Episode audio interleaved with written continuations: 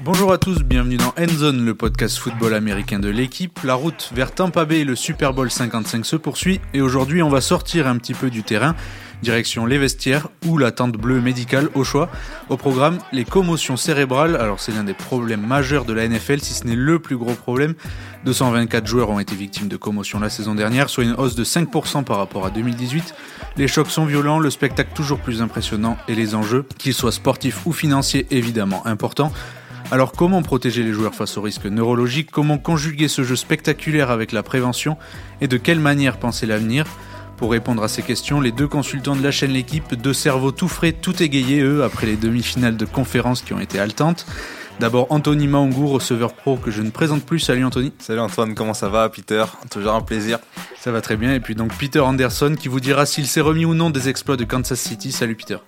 on, est bien, on est bien. On attend le, le match de dimanche avec impatience. Salut à tous.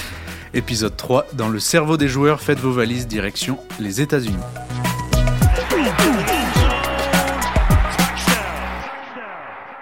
Troisième carton à l'Arrowhead Stadium, 7 minutes 40 à jouer et boum, Patrick Mahomes est au sol, marque un temps d'arrêt, tente de se relever, titube, sort du terrain, fin du match.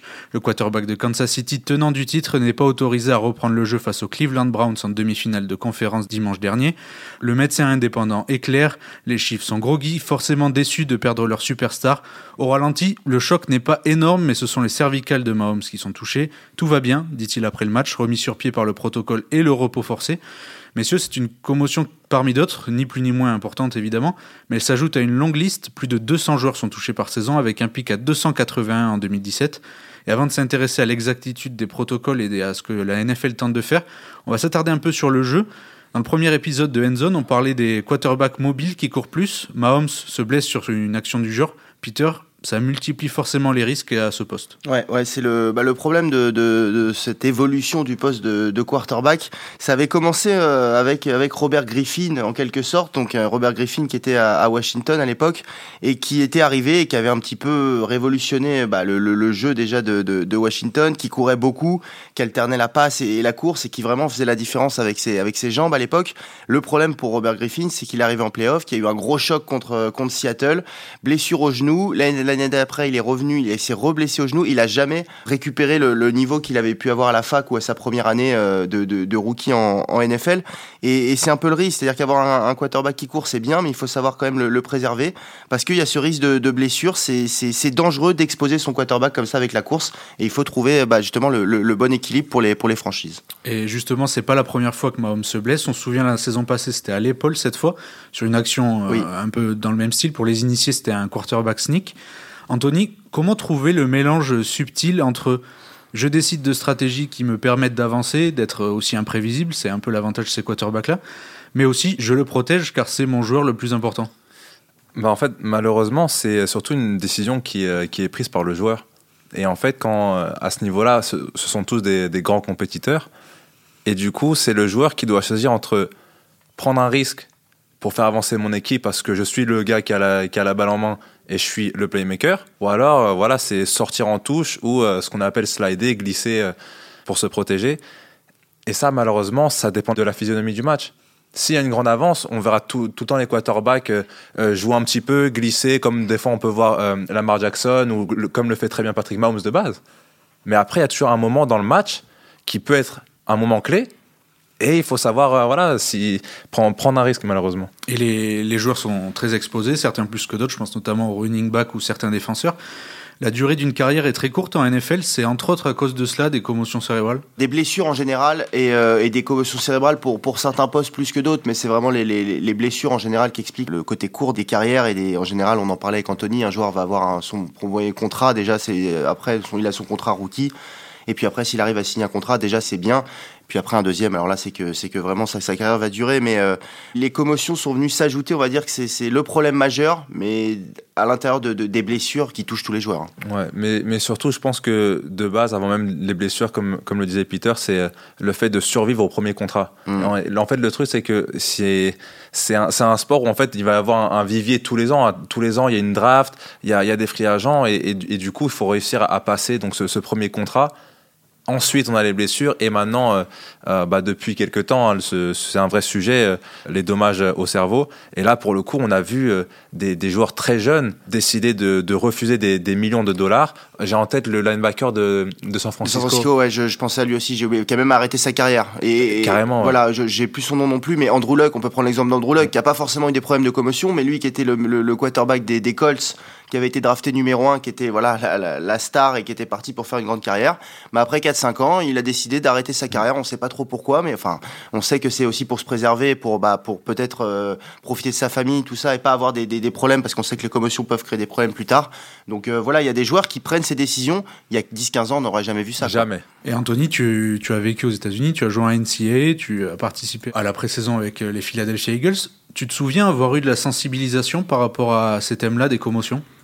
Elle est infime. Elle est infime. C'est vraiment tous les ans, euh, en début de saison, on a des, euh, des séminaires où, euh, où les arbitres viennent et, et, présentent bah, des nouvelles règles, etc. Et il y a évidemment qu'il y a une petite sensibilisation sur, sur la santé, notamment sur les commotions. Mais en fait, j'ai envie de dire, c'est tellement un business, même, même en université, qui c'est encore un niveau amateur, mais c'est du très haut niveau. Il y a quand même du business là-dedans. Quand tu es à la fac, tu joues ta carrière pour arriver en NFL. Donc je peux pas te permettre juste à cause d'une commotion de dire bon, euh, euh, en, fait on vit dans une un peu dans une crainte de dire la vérité au staff médical. Et ça c'est purement vrai. Quand je joue en France, j'ai eu une commotion légère. Euh, C'était sur un kick-off. Mon coéquipier, le kicker, tire la balle. Je descends et je me retrouve face à un bloqueur et on se rentre vraiment à pleine balle l'un dans l'autre. Et je ferme les yeux avant le contact. Et après, quand j'ouvre les yeux, j'ai mon œil gauche avec lequel je vois tout en bleu et mon œil droit avec lequel je vois tout en vert et avec plein d'étoiles, tu vois. Et ça, on m'a on, on m'a jamais parlé de ça quand j'étais en France. À ce moment-là, je suis encore on est en, on est en 2009, j'ai jamais entendu parler de ça. Et euh, je me souviens, je vais sur la sideline, etc. euh, Il y a un, un, un débrief de, de l'attaque et moi, je suis complètement dans les vapes. J'ai le genou au sol, je regarde mon coach, mais mon regard est vitreux, je suis pas concentré. C'est mon quarterback qui voit qu'il y a un truc euh, qui va pas, qui me verse d'eau sur la tête, qui me dit Anthony, ça va? J'ai dit, Ouais, c'est bon. Mais j'ai joué le match, j'ai jamais, j'ai j'ai jamais rien dit. Hmm. Tu vois? Peter, est-ce que tu, tu penses qu'il y a un peu une minimisation du problème euh, des commotions en général? Non, je dirais pas jusque là, au contraire, parce que, bah alors peut-être euh, en France, voilà, on est, on est dans deux, dans deux choses différentes. Et puis Anthony disait en 2009, c'est sûr qu'en 2009, on n'avait pas les, les, les, les informations qu'on a aujourd'hui. Aux États-Unis, au contraire, on, on- la NFL, en tout cas, euh, de ce qu'on voit, de ce qu'elle montre, fait tout pour ne pas minimiser ce problème, pour le mettre en avant, pour protéger les joueurs, que ce soit par, euh, on en reparlera peut-être par, l'équipement qui évolue, par des règles aussi qui évoluent. Avant, il y avait des gros contacts, un receveur qui courait au milieu du terrain, qui se faisait percuter par un autre. Bah maintenant, il y a la règle. On peut pas aller frapper un receveur comme on dit, c'est-à-dire sans défense. Voilà, il y, a- des choses qui ont été changées. Les, attaquer avec le casque sur un plaquage, ça a été interdit aussi. Le problème, est-ce que c'est un problème ou est-ce que c'est humain tout simplement, c'est que les joueurs, bah, ils veulent jouer. Donc euh, si, même si on leur dit qu'il a eu une, une commotion, si c'est euh, une demi-finale de conférence, même si d'ailleurs il y a peu de matchs en NFL, chaque match, on, le redit, on joue son contrat, on joue sa place, on veut pas laisser sa place à un autre parce qu'on peut la perdre super rapidement. Bah, évidemment qu'on va essayer de- d'esquiver le, le- le protocole, d'esquiver pour, pour, pour jouer tout simplement. On peut comprendre ça, la NFL ne veut pas voir ça, mais dans la réalité, c'est forcément ce qui, se produit parfois. Mais la NFL, je pense, fait son travail, les joueurs veulent jouer tout simplement. Et pour aller même plus loin, parce que là, Peter parlait justement de, ces règles qui ont été changées en défense, mais par exemple en attaque, quand moi je découvrais le football américain, j'étais quand même assez euh, admiratif de ces, de ces, euh, Oui. de ces euh, receveurs qui allaient bloquer des, des défenseurs et qui avaient en fait, en fait prenaient le- du coup en fait le côté aveugle, on, bloquait à contresens et c'était vraiment des blocs spectaculaires. Et quand t'es petit, tu vois ça, tu dis mais moi je vais faire pareil. Et j'ai fait des blocs comme ça. Alors que maintenant, quand on, on- on voit maintenant euh, en NFL ou à la fac des, des touchdowns sur des, sur des punt returns, sur des kick returns, où on a des joueurs qui font exprès de ne pas bloquer certaines personnes, ou alors de juste mettre leur corps en opposition, quitte à se prendre le coup, justement pour éviter ce, ce genre de faute. Et le, le New York Times a fait de grandes enquêtes euh, sur les commotions dans différents sports, la NFL, le hockey sur glace et le bobsleigh notamment, qu'on vous invite à lire. Aussi, euh, vous trouverez sur le site de l'équipe beaucoup de contenu à ce sujet, notamment autour du rugby. Mhm. Il y a eu un film euh, sorti en 2015 avec Will Smith dans le rôle principal qui s'appelle Concussion, euh, littéralement commotion. Est-ce que c'est un vrai débat de société? Est-ce que ça prend petit à petit sa place? Est-ce qu'on prend conscience un peu des choses? Alors, euh, Bah, Je vais juste dire un truc, je te laisse répondre ouais, parce que moi j'ai pas vu le film. Vas-y. Euh, aux États-Unis, ce film a été distribué dans très peu de cinéma et la NFL a tout fait pour que ce film soit le moins vu possible. Donc je pense que voilà, hein, ça parle de soi-même. Bah, euh, déjà en France, quand, euh, quand les gens me demandent ce que, ce que je fais dans la vie et que je leur explique que voilà, je suis, un- je suis joueur de football américain, la, la première chose qui leur vient à l'esprit, c'est Mais t'as pas peur? Dis peur de quoi? Mais t'as pas peur de, des risques du cerveau? Enfin, j'ai- j'ai j'ai lu et, et vu beaucoup de choses là-dessus. Et euh, je, trouve ça, euh, je trouve ça quand même fascinant, en fait. Le fait que c'est une question qui va ressortir quand on parle de football américain, mais pas nécessairement euh, d'autres sports. Et euh, oui, pour revenir sur, sur ce film, que pour, pour le coup, je l'ai vu. euh, et je, te peux, je peux t'assurer que c'était pas en cinéma. Mais oui, c'est donc l'histoire vraie du docteur Omalu qui, en, en 2002, fait euh, un- une autopsie du cerveau sur euh, le joueur de- des Steelers de Pittsburgh, euh, Mike Webster, qui jouait centre, et qui dé- découvre justement bah, qu'il était atteint de, de, CTE. Euh, je peux pas dire exactement l'acronyme, mais, mais ouais, c'est c'est depuis ce, film en fait où, réellement bah, je pense qu'il y a eu un vrai débat puisque justement dans ce film il raconte que la NFL a tout fait pour éviter l'affaire. Au début, euh, euh, lorsque ça apparaissait, c'était seulement dans, des journaux euh, médicaux, mais c'était pas nécessairement dans les, vraies news et que le public, le grand public ne pouvait pas vraiment être au courant de tout ça.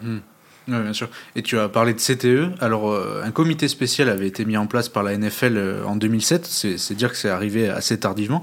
Petit à petit, un protocole a été mis en place. Je vais juste rappeler ce que c'est une commotion, tout simplement, pour, pour ceux qui ne sont pas forcément au courant. En fait, c'est quand votre cerveau, à la suite d'un choc, euh, bouge dans la boîte crânienne. Tu disais les CTE, donc l'acronyme c'est l'encéphalopathie traumatique chronique. Merci Antoine. Euh, votre cerveau en fait se modifie, se réduit même. Euh, pour vous vous rendiez compte un peu du souci, voici quelques conséquences maux de tête, nausées, perte visuelle, auditive, troubles du comportement, dépression, maladie dégénérative. Euh, alors c'est pas qu'une liste de symptômes euh, lancés comme ça, puisque beaucoup de sportifs ont déjà été diagnostiqués. Peter, comment a évolué le, le protocole euh, lié aux commotions à NFL au fil des années? Bah déjà il a été inventé parce qu'avant il n'existait pas hein, tout simplement. Et, euh, et maintenant quand on regarde le match de football américain bah, il y a le on a la, la, la- la tente bleue hein, le- la fameuse tente bleue qui est devenue bah, l'endroit où les joueurs ne veulent pas aller puisque Clairement. dès qu'il y a une, une commotion cérébrale le joueur est, est emporté en général par euh, par un assistant médical qui travaille directement pour la pour la NFL on le voit en général il a d'ailleurs un, un suite ou quelque chose où il y a écrit NFL c'est pas un logo de, de l'équipe. Il y aura un coach de l'équipe à côté. Et donc le joueur va être emmené dans la tente bleue où il va être examiné. Alors après, il y a, il y a différents tests. Je, je connais pas exactement le, détail des questions. Euh, J'imagine qu'on vérifie les yeux, qu'on vérifie un, certain nombre de choses. Anthony pourra peut-être décrire ça un peu plus en détail. Et, euh, après, il faut passer ce test pour. euh, C'est la NFL qui décide. Ok, vous pouvez retourner sur le terrain. Non, là, vous retournez pas pour ce match. Et, pareil pour le, le protocole qui continue dans la semaine. La Patrick Mahomes, même si c'est pas exactement une commotion qu'il a eu, mais c'est un problème, un nerf dans le cou. Mais bon, voilà, c'est plus ou moins similaire. Cette semaine, il va passer des tests avec un neurochirurgien euh, indépendant, des gens indépendants euh, euh, qui travaillent ni pour la NFL ni pour les, les Chiefs, et c'est eux qui vont décider et qui vont donner l'autorisation s'il peut jouer. Donc voilà, le protocole est assez évolué. Ouais. Anthony, tu disais Ouais. que tu avais vécu. Comment ça se passe concrètement dans un match? Bah en fait, avant même euh, le match, il faut savoir que avant la saison, chaque joueur, que ce soit à la fac ou en pro, on fait un- ce qu'on appelle un, un baseline test. Donc c'est vraiment un test qui va, tout simplement, on va, on va avoir des standards, d'accord, pour chaque joueur. C'est indi- c'est individualisé évidemment. Et euh, tout à l'heure, je vous parlais de, bah, du fait de, de- de- on l'a répété, mais de jouer quand on est à la fac, bah, de jouer pour avoir une carrière en NFL et ensuite en NFL de, de garder sa place. Et bah justement. euh, tu vois, quand tu, tu sais très bien que le football américain, c'est un sport de contact et que il y a, il y a risque de commotion, dans ces tests, en fait, où il y a un travail de mémoire, un travail de main et, euh, et, Un peu et- cognitif, et jeu, ouais. euh, coordination, Mm. cognitif, etc. Et bah, je l'ai fait. Des coéquipiers à moi l'ont fait aussi. On triche un petit peu, c'est-à-dire qu'on fait exprès de, euh, de mettre un peu plus de temps parce que le délai de réponse est aussi enregistré. Et bah, tu fais exprès de pas de pas répondre très vite parce que tu sais que le jour où il t'arrive un truc, si tu veux pouvoir jouer, tu dois faire au moins aussi bien que le pré-test en fait. Donc du coup, bah, tu vas attendre un petit peu avant de répondre. Des, fois, tu sais que tu as répondu très, euh, tout bon à toutes les questions, et bah, tu as dit, bon, allez, cette question, je vais... Je vais enfin, tu vois, tu magouilles un petit peu. Mm. Et c'est c'est pas, c'est pas bien. C'est humain. Mais c'est naturel. Mais, Oui. mais en fait, Mm. tu, Tu te bats pour ta place aussi. tu bats pour ta place en fait, exactement. T'aimes tellement ce que tu fais et tu as tellement des objectifs haut que tu veux atteindre que tu dis je, je peux je peux pas rater ma vie juste parce que euh, j'ai pas eu telle opportunité parce que je me, suis blessé en fait. Mmh, bien sûr. Et euh, on en parle et on, on, comprend dans une certaine mesure aussi les joueurs. Cette question-là des commotions, c'est aussi un peu un antagonisme par rapport à l'économie de ce sport. Lutter contre cela, on l'a déjà un peu dit, c'est changer les façons de plaquer, les façons de défendre, de jouer, peut-être un peu altérer le spectacle comme on l'a connu par le passé. Et donc, en toute logique, faire potentiellement moins d'argent Vu comme ça, c'est un problème presque insoluble. Le spectacle a changé. Avant, il y avait des, des, des top 10 euh, sur ESPN ou sur les chaînes américaines de, de choc, de contact, Big de, hits, ouais. les big hits, Ouais, ouais. voilà, les, les 10 plus gros euh, hits de, de, de la saison. Bon, bah ça, tu, ça n'existe plus. On verra plus ça nulle part maintenant aujourd'hui. Euh, aujourd'hui, on a aussi plus de jeux de, plus de jeux de passe. Le, le, le côté spectaculaire est dans, est dans le jeu de passe et dans les, des receveurs rapides, dans des quarterbacks qui courent aussi et qui, et qui lancent le ballon. On en a déjà parlé lors du, lors du dernier numéro. Donc voilà, je, je suis pas sûr que ça puisse, en tout cas, c'est sûr que c'est un risque. Hein, T'as raison, Antoine. La NFL a, peur de, perdre des spectateurs, a aussi très peur, parce que c'est un problème, que les parents ne veulent pas mettre leur enfant au football américain et le mettre davantage au soccer qui se développe, par exemple, aux États-Unis, le foot euh, classique. Hein. On dit soccer parce qu'on est dans un podcast de, football américain. Mais voilà, on a envie d'aller chercher cette jeunesse. Et la jeunesse, euh, évidemment, les parents, quand ils voient ce qui se passe en NFL, les problèmes, ont moins envie de mettre leur, leurs enfants. C'est un problème. Donc, on change le jeu, plus de jeux de passe, moins de contact, et on essaie de s'éloigner un peu de ces problèmes-là. Et pour me dire là-dessus, Peter, tu vois, pour l'instant, je suis pas, je suis pas parent, d'accord, mais je sais très bien que si j'ai la chance d'avoir des enfants, euh, moi, je vais pas les inscrire au, au football américain euh, à 6 ans, comme beaucoup d'Américains le font, et ce qu'on appelle le, le Pee-wee football où tu vois, ils, ils, ont un casque qui est plus gros que leur corps et tu les vois. Et on, on leur apprend soi-disant à bien plaquer, mais, mais, à cet âge-là. Non, non, tu, le, le petit, il contrôle pas son corps. Donc moi, je, je, sais très bien que je vais euh, voilà, leur, leur, mettre euh, beaucoup d'exposition dans, dans, plein de sports, hein, et, et, autres que sport, hein, pas, pas, que ça évidemment. Mais euh, je sais que la première approche avec le football américain, et bah, ça sera ouais, vers 12-13 ans, quand au moins je sais qu'ils comprennent et, et, et, mmh. et, peuvent exécuter certaines techniques. ça, c'est clair et net. Et c'est des questions que nos... moi j'ai fait du hockey sur glace aussi, c'est un peu différent, mais il y a aussi ces problèmes-là. C'est des questions que nos parents ne se sont pas posées une seule seconde, mmh. Anthony. Hein, et aujourd'hui, c'est devenu un problème. Donc c'est peut-être aussi aux instances de non pas de réfléchir comment aussi régler juste le problème euh, en NFL, euh, mais de trouver des solutions aussi euh, pour, pour les jeunes. Bah, la NFL aussi, quand on regarde la, à la télé américaine, souvent pendant les matchs, euh, moins cette saison, mais dans les dernières saisons, tu avais des petits clips où tu montrais justement des coachs qui allaient euh, avec les jeunes, avec des petits enfants de 5-6 ans, et, ça montrait qu'on montrait comment euh, comment bien plaquer, pas avec le casque, avec l'épaule en avant, voilà. Donc on, on essaie de, de montrer euh, le bon exemple. Ouais, une vraie mise en avant, ça s'appelait USF Football. Voilà, vraiment, ça. ils expliquaient, c'était vraiment des, des, petites cliniques où ils apprenaient exactement à comment se positionner pour plaquer, etc. Et ça, c'est une très belle mesure. Mais après, est-ce que c'est est-ce que c'est assez? Ça la question. Ouais. Mmh, bien sûr. Et il y a des débats qui sont propices justement à faire évoluer les choses. Parmi les solutions, il y en a une qui, qui se fait autour des, des, équipements, tout simplement des joueurs. Euh, il y a un exemple, c'est Laurent Duvernay-Tardif, donc qui est joueur des Kansas City Chiefs, qui a pris une année sabbatique pour travailler dans un hôpital euh, à l'heure du Covid, parce qu'il est chirurgien de formation. Mm -hmm. il est aussi dans une entreprise qui développe, entre autres, des casques connectés, donc qui permettent en direct de comprendre ce qui s'est passé justement à l'intérieur de ce casque. Messieurs, le futur peut passer par ce type d'avancée technologique et, et d'innovation je pense que je pense que oui. Hein. Anto va répondre un peu plus, enfin, on sait un peu plus que moi sur sur sur les casques, mais euh, en tout cas, Laurent Duvernay Tardif, c'est peut-être le gars le plus intelligent de toute la NFL. En ouais, tout cas, il a un doctorat et en même temps, c'est un des meilleurs joueurs de ligne offensive de, de, la ligue. On travaille sur euh, sur les casques, notamment sur ce qui est à l'intérieur, hein, des, des, des, mousses gonflables, des choses pour euh, amortir le choc et pour que la, la boîte crânienne ne, ne bouge pas. Hein, c'est ça, Anto? C'est ça. Et euh, quand je suis arrivé à Philadelphie, c'est la première fois qu'on me donnait en fait une une charte pour choisir ton casque. C'est-à-dire qu'à la fac, euh, chaque fac est sponsorisée par une certaine marque de, de casque. Mmh. Ça peut être euh, Riddle, Schutt, etc.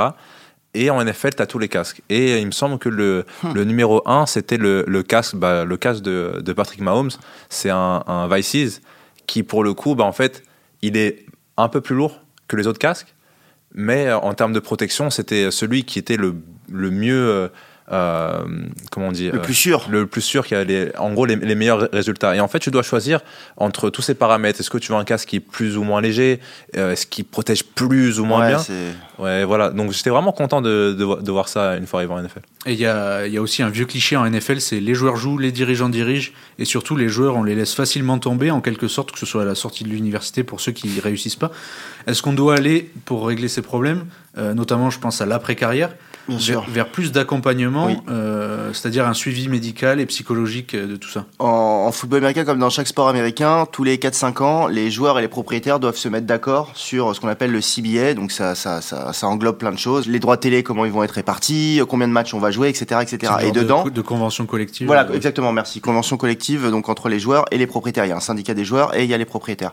Et la discussion qui revient aussi euh, à chaque fois, c'est euh, c'est ce dont tu parlais, c'est euh, c'est comment, comment protéger les, joueurs, réduire le, nombre de matchs. C'est quelque chose que les joueurs veulent obtenir et, c'est compliqué. Ça commence à évoluer maintenant. Il n'y a plus ce côté les propriétaires décident, les joueurs se, se taisent. Mais voilà, c'est toujours en discussion et, euh, c'est sûr que, le côté après carrière est, est très important. Et les joueurs disent qu'on les laisse un peu tomber, parce que c'est vrai qu'il y a beaucoup, beaucoup de joueurs qui passent par la NFL. Comme les contrats sont courts, forcément, il y a beaucoup de joueurs. Et derrière, ils ne sont pas suivis. Souvent, on les laisse un petit peu seuls, sans aide médicale, sans, sans argent. il y a des sales histoires qui, qui, qui arrivent, des joueurs qui peuvent se, se, suicider ou qui peuvent mal finir ou qui peuvent être néfastes pour leur famille ou des choses comme ça. Et donc voilà, c'est quelque chose que les joueurs veulent obtenir, un, un, suivi après la carrière, financier mais aussi médical. Ouais, et surtout, c'est que ces, ces aides-là, Peter, euh, tu en as beaucoup qui, euh, qui sont modifiés en, en, en, fonction de ta carrière. C'est-à-dire que mm. tu as des aides dont tu vas être éligible à partir du moment où tu as accru certaines, euh, un certain nombre de saisons. Donc, euh, comme tu l'as dit, en fait, le problème, c'est que. Tu peux faire une saison, prendre une commotion, et puis après. C'est ça. Mm. C'est ça. Et euh, bah, justement, c'est là où, où tu mets tout en œuvre, justement, pour arriver à ton deuxième contrat, et ensuite peut-être le, le troisième, c'est pour avoir le plus de, de, de, saisons accumulées et ensuite à utiliser ces, ces aides-là. Mmh. Et pour finir, je vais, je vais revenir un peu sur les jeunes euh, et, parler un peu d'un autre type de football. Certains pensent à démocratiser davantage le flag football. Alors pour les auditeurs qui découvrent cet univers, c'est pas de plaquage, on arrête seulement des joueurs en arrachant des petits drapeaux attachés à la ceinture. Un, bah, ça peut permettre aussi de développer d'autres qualités euh, au niveau du foot chez les enfants. Et deux, est-ce que c'est surtout un moyen de limiter les risques, notamment au niveau amateur? Alors c'est un moyen de bien s'amuser sur la plage déjà, hein, pour, euh, pour euh, voilà. Mais euh, oui, oui, bien sûr, il y a, y a, le touch football aussi, hein, qui est, qui est on touch mais on, on plaque pas, on, juste on touche ouais. pour arrêter l'action. oui, clairement, ça, c'est une solution, je pense. Bien, bien sûr, et peut-être pas au niveau professionnel, mais et, et, et quand justement je, je, parlais de de ce scénario où j'ai des enfants et je les mets pas dans le football américain avant 12-13 ans, le flag en revanche. Ouais. Ça, c'est quelque chose. J'y pense honnêtement, j'y pense fort parce que j'ai commencé par le par le flag. Quand, euh, quand j'ai commencé le, le, football américain à 13 ans, euh, c'était la section moins de 15 dans la section minime qui venait tout juste de se créer en France et il y avait que quelques clubs qui en qui en avaient et du coup j'ai pas pu on n'avait pas de de, de vraie compétition on n'avait pas de championnat et du coup on était forcé de, de, de jouer le flag football et honnêtement au début je, je voulais pas parce que je me suis dit non moi je vais faire du football ouais. américain je vais un catch je vais des épaulières mais le flag football c'est ce qui m'a permis de une fois arrivé dans la section euh, euh, moins de 16 en cadet, c'est grâce au flag football que j'avais mes, mes, des capacités hors normes déjà en, tant que receveur, en tant que, que running back, etc. Parce que justement, tu apprends tout ce qu'il faut pour le football américain sans le, les contraintes euh, du contact. Et si nos auditeurs veulent voir ce que c'est le flag football, euh, à chaque euh, Pro Bowl, enfin moins cette dernière saison, mais il y a souvent un petit match de flag football qui est organisé autour du Pro Bowl. On peut le retrouver sur YouTube. Il y a un match où il y a Michael Vitt et Shadow Chosinko face à face, c'est pas mal. Donc voilà. Ah. Et ça joue, hein, le, le, flag, c'est ah ouais, ouais. Et puis en hein. c'est intéressant. Allez voir ça, flag football euh, Pro Bowl. Pour finir ce troisième épisode, le MVP de Endzone, c'est ah. notre rendez-vous hebdo ah. du podcast. Alors après avoir évoqué les traumatismes crâniens et beaucoup de problèmes, on va terminer sur quelque chose d'un peu plus léger. Et on avait envie de mettre en avant un joueur, le remplaçant de Patrick Mahomes ce week-end, Chad Henne, qui a brillamment rempli sa mission dimanche face aux Browns, on peut le dire, victoire 22-17. Peter Chad est né à Kansas City, c'est le quarterback remplaçant, mais c'est surtout le héros du week-end. C'est la star du, du week-end. On aurait pu hein, parler de Aaron Rodgers, on aurait pu parler de, de, de Tom Brady, euh, voilà, mais on n'aurait pas parlé de Drew Brees, hein, qui, a, qui, a, une fin un peu difficile. Mais ouais, Chad est né, il est, il est entré après la, la blessure dont on a parlé de, de Patrick Mahomes. Ça s'est pas très bien passé au début. Il a notamment lancé une interception un peu catastrophique, où euh, bon, bah, les fans des Chiefs étaient un peu inquiets pour la suite du match. Derrière, la défense a tenu, et puis Chad est né euh, sur le dernier drive. Il y a une course où il va chercher une troisième et 14 Où bah là, clairement, hein, il, a, il, a, donné son corps, corps à la science. Hein. Il a donné son corps à la science, exactement. Ça passe, il s'est relevé, et puis derrière, l'action du, du week-end, peut-être la quatrième et un. Alors, c'est si vous suivez pas trop la NFL, c'est un peu compliqué de vous expliquer pourquoi c'est incroyable de tenter cette quatrième et un. Mais, mais en gros, ils étaient dans leur propre moitié de terrain, ils avaient le ballon. Si ça passait pas, s'ils n'avaient pas réussi à aller chercher sur yard, ça rendait le ballon à Cleveland, qu'aurait sans doute marqué, et on peut dire sans doute gagner le match derrière. Donc c'est vraiment, on a tenté le tout pour le tout sur une action. Et Chadene a lancé le ballon à Tyreek Hill, c'est passé, l'appel de jeu d'Andy Reid, qui restera, je pense, dans la légende de la franchise de, de Kansas City, surtout si ça, si ça va au bout. Et, euh, et Chadene, la, la petite stade dont, dont, je vous parlais avant, c'est que ça va être sa quatrième finale de conférence de suite quand même. Bon, il a jamais joué, mais, mais non. il était avec les Jaguars en 2017 quand les Jaguars étaient en finale de non. conférence. Il y a les trois dernières, donc les Chiefs perdus contre les Patriots, gagnés l'année dernière, et donc celle-ci euh, cette année. Quatre finales de conférence pour Chadene, voilà, qui a pas eu une carrière incroyable, mais au moins il, il, il, il aligne les, les conférences bague, et une bague bien sûr l'année dernière. Voilà. Ah, c'est fou. Ah bah ça, c'est en effet, c'est une sacrée stat. C'est une Mm. sacrée stat. Et surtout, Bon, il jouera pas a priori, hein, mais bon.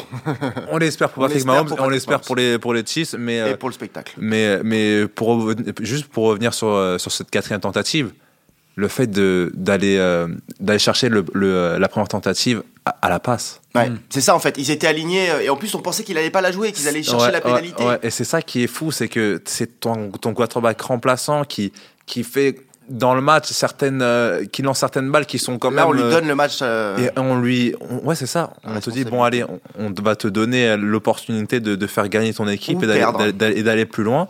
Et euh, bah, après, très belle exécution, vraiment, le- l'appel de jeu est et parfait. Tyreek Hill, super rapide. L'exécu- L'exécution avec, euh, avec les, les joueurs qui sont mis à disposition est incroyable et c'était beau à voir. Assez fidèle au hashtag utilisé par les, les fans des Chiefs. Anything's possible.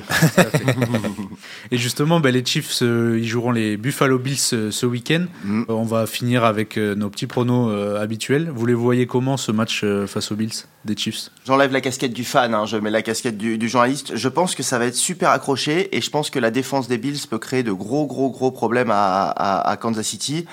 Après, les champions en titre, tant que personne les a battus, ça reste les favoris, hein, les Chiefs.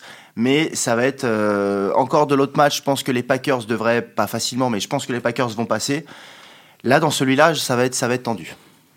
Honnêtement, euh, d'après la saison et comme tu l'as dit, les, les champions en titre, en vrai, les Chiefs sont favoris. Moi, par contre, j'ai, je, je mise, je mise quand même bien sur, sur les Bills. Je voulais vraiment euh, euh, attendre euh, de voir la, la performance des Chiefs fa- face aux Browns, qui n'ont vraiment pas démérité, vraiment euh, chapeau bas. oui, hein. c'est vrai. les, les fans de Cleveland peuvent quand même être- très satisfaits de, de ce match. Mais je dis les Bills. Je dis les Bills, ouais. Il va y avoir beaucoup de points, à mon avis, en tout cas. Ouais, Je- ouais. je pense. Et ce sera l'un des deux matchs à voir en clair sur la chaîne L'équipe ce Oui. week-end. Double dose de playoff avec les équipes de Greg Hacher et vous deux aux commentaires évidemment. Alors Buffalo Kansas City ce sera dans la nuit dimanche à lundi à partir de minuit 40. Mais avant ça, à 21h, il y aura Tampa Bay Green Bay, Tom Brady face à Aaron Rodgers, les deux légendes. On a fait nos pronostics sur euh, le premier match, allons-y pour l'autre. Euh, à quoi ça va ressembler ce Tampa Bay euh, Packers? Un match de légende, un match incroyable, à sans doute ce qui va faire une audience incroyable aux, aux États-Unis et on espère sur, sur la chaîne et l'équipe aussi. Rendez-vous à 21h, Brady Rogers.